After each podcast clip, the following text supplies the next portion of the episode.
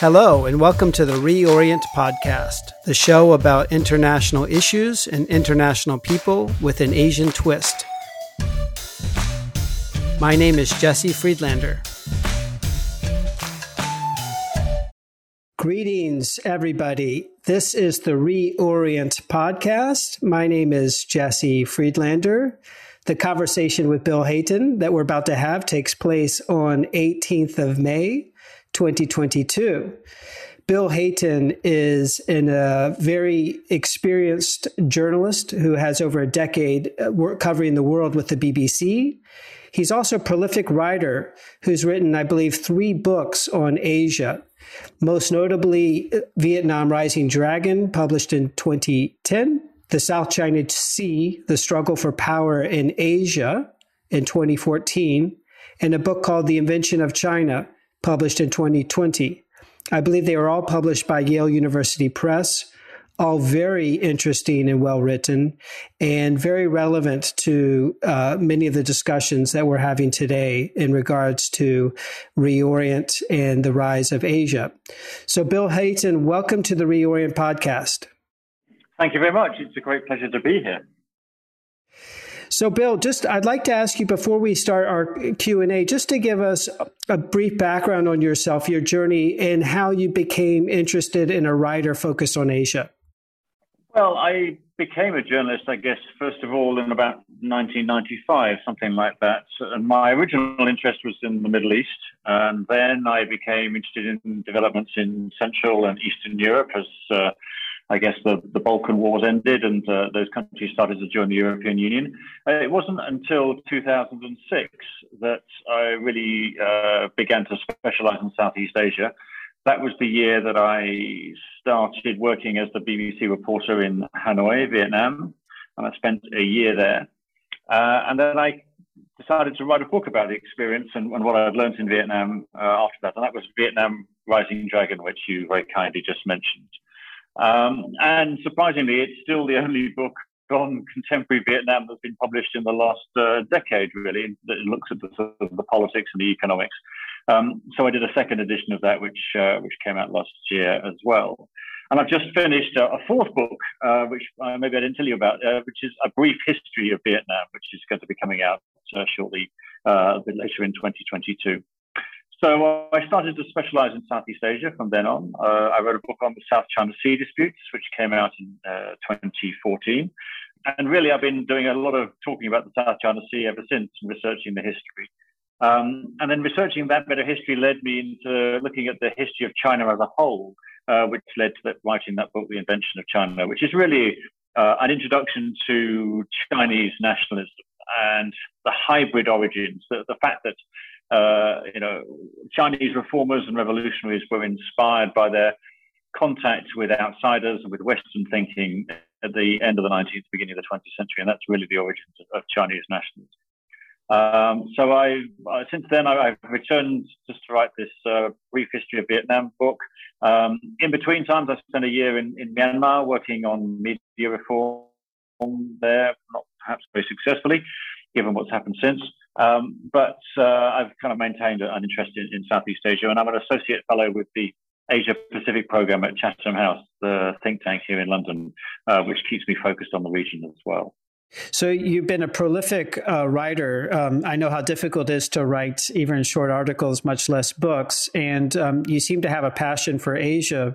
Um, yourself having worked all over the world, I believe, um, in the Middle East, uh, Central Europe, and the Balkans. So, what is it about Asia that um, led you to you focus on this region, given that you've had a, a global, you worked all over the world? Well, initially it was uh, it was a coincidence. Really, um, we were my wife and I were looking for a place to to go and spend a year, um, and she's an academic and she had a connection in Vietnam, and that's what led us to Vietnam. If it hadn't been Vietnam, you know, I could have been writing about Peru or you know Central Africa or something. Um, but that that was it was a sort of you know a dart and a map type thing to begin with. Um, but then you know having decided to go there put some time into trying to learn the language and studying you know history and present forth, and then and that led to a uh, writing uh, about it, um, and then staying interested you know, for quite a long time. Because you know, Vietnam is incredibly underserved when it comes to uh, independent analysis. I mean, it's the 15th most populous country in the world, and yet there are about five English-speaking, you know, accredited journalists there. You know, compare that to any other country almost in the world, um, and that's a tiny number. So there's very few people that write about Vietnam at all and very few that write about it with any kind of critical insight. Yes, and uh, interestingly enough, um, we've actually recently had, and not yet published, soon to be published, um, an interview with the former U.S. ambassador to Vietnam, Ted Osius, and he shared with us um, a lot. He's also he's published a book as well uh, about Vietnam, and um, you know, uh, very interesting and poorly understood uh, by the United States. Um, you know, despite our um, the history of, of U.S. involvement involvement in Vietnam primarily being uh, the Viet, you know, in terms of our knowledge is in the context of the Vietnam War, um, but but uh, few Americans and perhaps people throughout you know the West, Western world understand much about Vietnam's history or other aspects of Vietnam, certainly Vietnam today. So um, uh, certainly makes a lot of sense. Um, uh, one interesting aspect about Vietnam, and this perhaps might be a good segue to uh, talking about the book on the South China Sea, is Vietnam has historically fought over 20 wars with China um, over millennia, and it's um, fiercely you know, fought for its um, independence, um, not only against China, but you know, later against uh, French colonization, and and uh, you could say against uh, United States and its allies' uh, involvement there. So it's uh, it's it's a it's a fascinating um, country given its its history of of really being in in a long period of almost uh, of repeated conflict with its neighbors. Yeah, except a lot, just having re- finished this brief history of Vietnam, you kind of have to problematize some of that. I mean, Vietnam only emerges as Vietnam at the beginning of the 19th century. Um, before then, you have a state that doesn't call itself Vietnam or rival states. Um, you have local leaders, you have some that kind of claim uh, to be part of, if you like, a you know a kind of Chinese uh, civilization world in a Confucian world, if you like, um, and others that resist it. And then you have different, you know, let's call them Vietnamese states that fight against each other, some of which, you know, uh, get support from uh, across the, the, the mountains uh, in China. So this idea that there's always been a Vietnam and there's always been a China and they've always been antagonistic towards one another, I think is a bit of a modern invention. One has to be a bit more kind of um, sort of uh, flexible in the way you interpret the past, I think, to, to kind of look at this. But yeah, certainly, you know, during the 20th century, um, you know, there, you know, Vietnam has been, you know, you know, it's famous, I guess, because it was the scene of an incredibly bloody series of wars, um, which drew in outside involvement. Um, but I don't think I, I choose not to see it as a simple country called Vietnam that was opposed to outside intervention. There were it was also a fight about the ways of being Vietnamese. You know, there were there were different versions of Vietnam uh, inside the country between you know 1945 and 1975, um, and that was why the conflict became so bloody and so um, uh, you know kind of so intractable. So um, there's a, a theme um, in your books in, in, which you just mentioned, um, which is that um, uh, we typically uh, we you know globally uh, are looking through the the modern lens, which whereby the world is is defined by nation states, which is a relatively recent phenomena, and each country, each sort of land area, indeed sea area, uh, in the world, with maybe very, very tiny exceptions, is controlled by a political entity. Those political ent- entities have inherited uh, a situation, uh, geogra- geographical, uh, population, culture, etc., from previous political entities that were there, and maybe those political entities have morphed into something else. Maybe they disappeared, and it, it's very interesting um, to sort of think about what the political entity actually represents. Um, so, as you mentioned about Vietnam uh, you know the political entity today is is very different than what was controlling those same sort of land masses and and and the ancestors of those people historically. Um, just because you brought up the topic, I'm curious: is there a um, in your uh, studies and work is there a uh, a heartland in in most political entities that represents the uh, the consensus or um, almost the essence of the pure of of of that political or that the political entity is trying to represent. So we often hear about in each country's the heartland, um, uh, mm. and I'm mm. curious what, what your view is on that on that within Asian I, context. I, I think it's a really good question actually, and I think a lot of the way we write about history, the way people interpret history even today does try to find some kind of essence uh, to a country. But at the same time, I'm, I'm a big fan of hybridity and using hybridity as a means of understanding history. So, for example, I mean, if you take the Vietnamese context, I mean, I, I kind of I see four worlds in, in modern Vietnam, and, and maybe even then I'm, I'm oversimplifying. I see a kind of lowland sort of northern uh, culture based around the Red River Delta. I see an upland culture or, or, cultures in upland world, you know, with different groups of people that inhabited sort of the land above 300 meters above sea level, let's say. Um, I see a sort of central coastal Champa world inhabited by a different group of people. And then there was a sort of southern uh, Funan slash Khmer world, again inhabited by a different group of people. And so modern Vietnam incorporates these four worlds. Um, uh, and there's a sort of popular narrative, which is that the Viet, the northern lowland culture marched to the south and sort of you know incorporated and civilized these these people. But actually, it's much more two way than that. There's, there was giving in both directions, and the sort of the southern Vietnamese and the central Vietnamese culture, um, which was you know uh, trading based, uh, much more based on connections with other places around South China Sea and, and inland, also gave a lot to uh, what we now call Vietnamese culture. So the idea that there's a single source um, of, of, pure culture, I, I, think is wrong. Um, and we need to focus more on hybridity. Um, and I think that's what I was trying to do with the book about China too, was to show how a lot of what we see as modern Chinese ideas about nation and the and the sort of trying to discern a, a root, uh, you know, literally an R double O T, like a like a plant root for the nation that was really a sort of late 19th and early 20th century invention based on European models too, where they were also trying to find the essence of the nation and they discounted uh, ideas about hybridity in the process. So, uh, can those two coexist? That you can have hybridity and, um, to some extent, heterogeneity, uh, but also have a, core essence? Because at the end of the day, what are the political entities? Um, you know, how do they achieve some sort of guiding uh, principles and the cultures that they value the most, other than without having uh, a, a, a heart, heartland?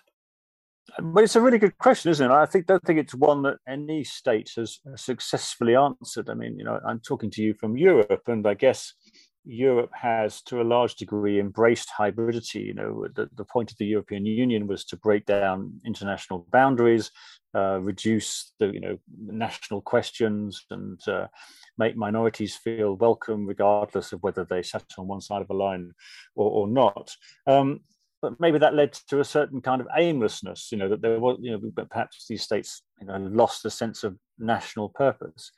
And yet, look at the Chinese example, you know, where, and we're seeing under Xi Jinping, a, you know, a really, uh, you know, determined attempt to impose some kind of homogeneity on Chinese culture, you know, kind of in, we see this in Xinjiang with, with Muslims, but also with, with other minorities, to make them Chinese and to and, and, that definition of what Chineseness is is very much a kind of lowland, um, uh, sort of heartland, if you like, vision of of, uh, of, of the nation, and to impose that vision on groups that don't necessarily feel like that. So, and obviously, there's a clear sense of purpose there, um, which gives the society some energy, but also uh, you see re-education camps and you know hundreds of thousands, if not millions, of people being being jailed in order to impose that vision of what a of what a, a coherent nation is.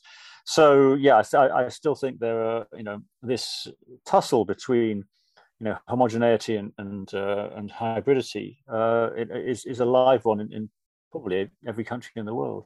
Well, couldn't you say? I mean, uh, you know, the nation state. You know, previous to uh, Westphalia and the creation of, of the nation state in Europe, uh, the world, the, the, primary sort of social organization, political organization force were these, um, in essence, sort of dynasties and empires. And and um, in your book um, uh, on the um, on the invention of China, you do a wonderful. Uh, all your books do a wonderful job of really going back in history and providing that context. But you talk about how uh, there was really no uh, clear concept of China until it was brought to by the West. That historically historically, there was this idea of sort of greater civilizations. And you talk about the Qing, during the Qing dynasty, there was the Inner Asian Empire and the Qing Great State. And, and before the Qing, you had the Ming, and people considered themselves uh, somehow uh, citizens or subjects of, of, of the Ming Empire. But, um, but why the nation state came to be developed and so successful is is I'm guessing it was a very efficient and effective way of organizing society and uh, to achieve, you know, to, to actually propel society, at least in terms of its uh, creation of wealth and, and, and power. And uh, a successful nation state might be one that is, uh, to be more efficient, is more uniform and more homogenous. So the fact that under uh, the Communist Party and then even more so under Xi Jinping, there's a focus on homogeneity and everyone speaking the exact same language or dialect and everyone learning the exact same curriculum in school and one correct version of history you could see that just like uh, any other thing, it's creating one standard that makes the you know much easier to organize and and control a, a society. Does that make sense? Or yeah, I think I think you're right, and I, I think this idea of how you organise a, a, state and a society uh, came from European roots in the late 19th and early 20th century, um, and it was adopted by Chinese intellectuals in that period because they saw these European states as being so powerful. You know, they, they, they had generated empires. They were able to project military force halfway around the world, um, and you know this anxiety, you know, gave rise to the belief that you know in this competition between races that the the yellow race in their own language was going to become extinct at the hands of the white race, and so it was literally a battle for survival, and so therefore you know, in order to defeat the whites, they had to um, adopt some elements of, of, it of its culture. And of course, the, the, the great shock was the 1894-1895 war with Japan, um, when this supposedly inferior society sort of defeated uh, the great Qing Empire, um, and had done so because it had adopted so many of these sort of Western ideas about nation, and as you were saying, a single language um, and literacy, and, and, and, all the rest of it. Um, and so it was just a sort of you know a, a, a, a massive example you know, so that if China, so well, you know, and then we can debate what we call the country, but to say if China is going to survive, it, it has to adopt these same uh, techniques as well. Um, and so you have a transition, and this, I guess, is what the book is fundamentally about: is that you have to imagine, or have to remember that the Qing Empire, Qing dynasty, or the Qing Great State was actually a Manchurian empire. It was, it was, you know, the people at the heart of it were from Manchuria, outside the Great Wall and they had occupied the Ming state, what you might call core China or China proper, um, hundreds of years before. And so that the, the Chinese nationalist revolution is like is turning this empire inside out. So it ceases to be a Manchu empire and it becomes a Chinese empire um, and inherits all the territory ultimately um, around it. Um, and so, you know, the, all the questions about you know who is Chinese and where is China um, these were very, very live, very important issues um, around this time, and, and even even to the present day, I guess. Thank you for listening. We hope you enjoyed this portion of the podcast. To access the entire podcast and more high quality analysis on Asia, please visit our website, reorientpodcast.com. That's one word, all lower caps, reorientpodcast.com.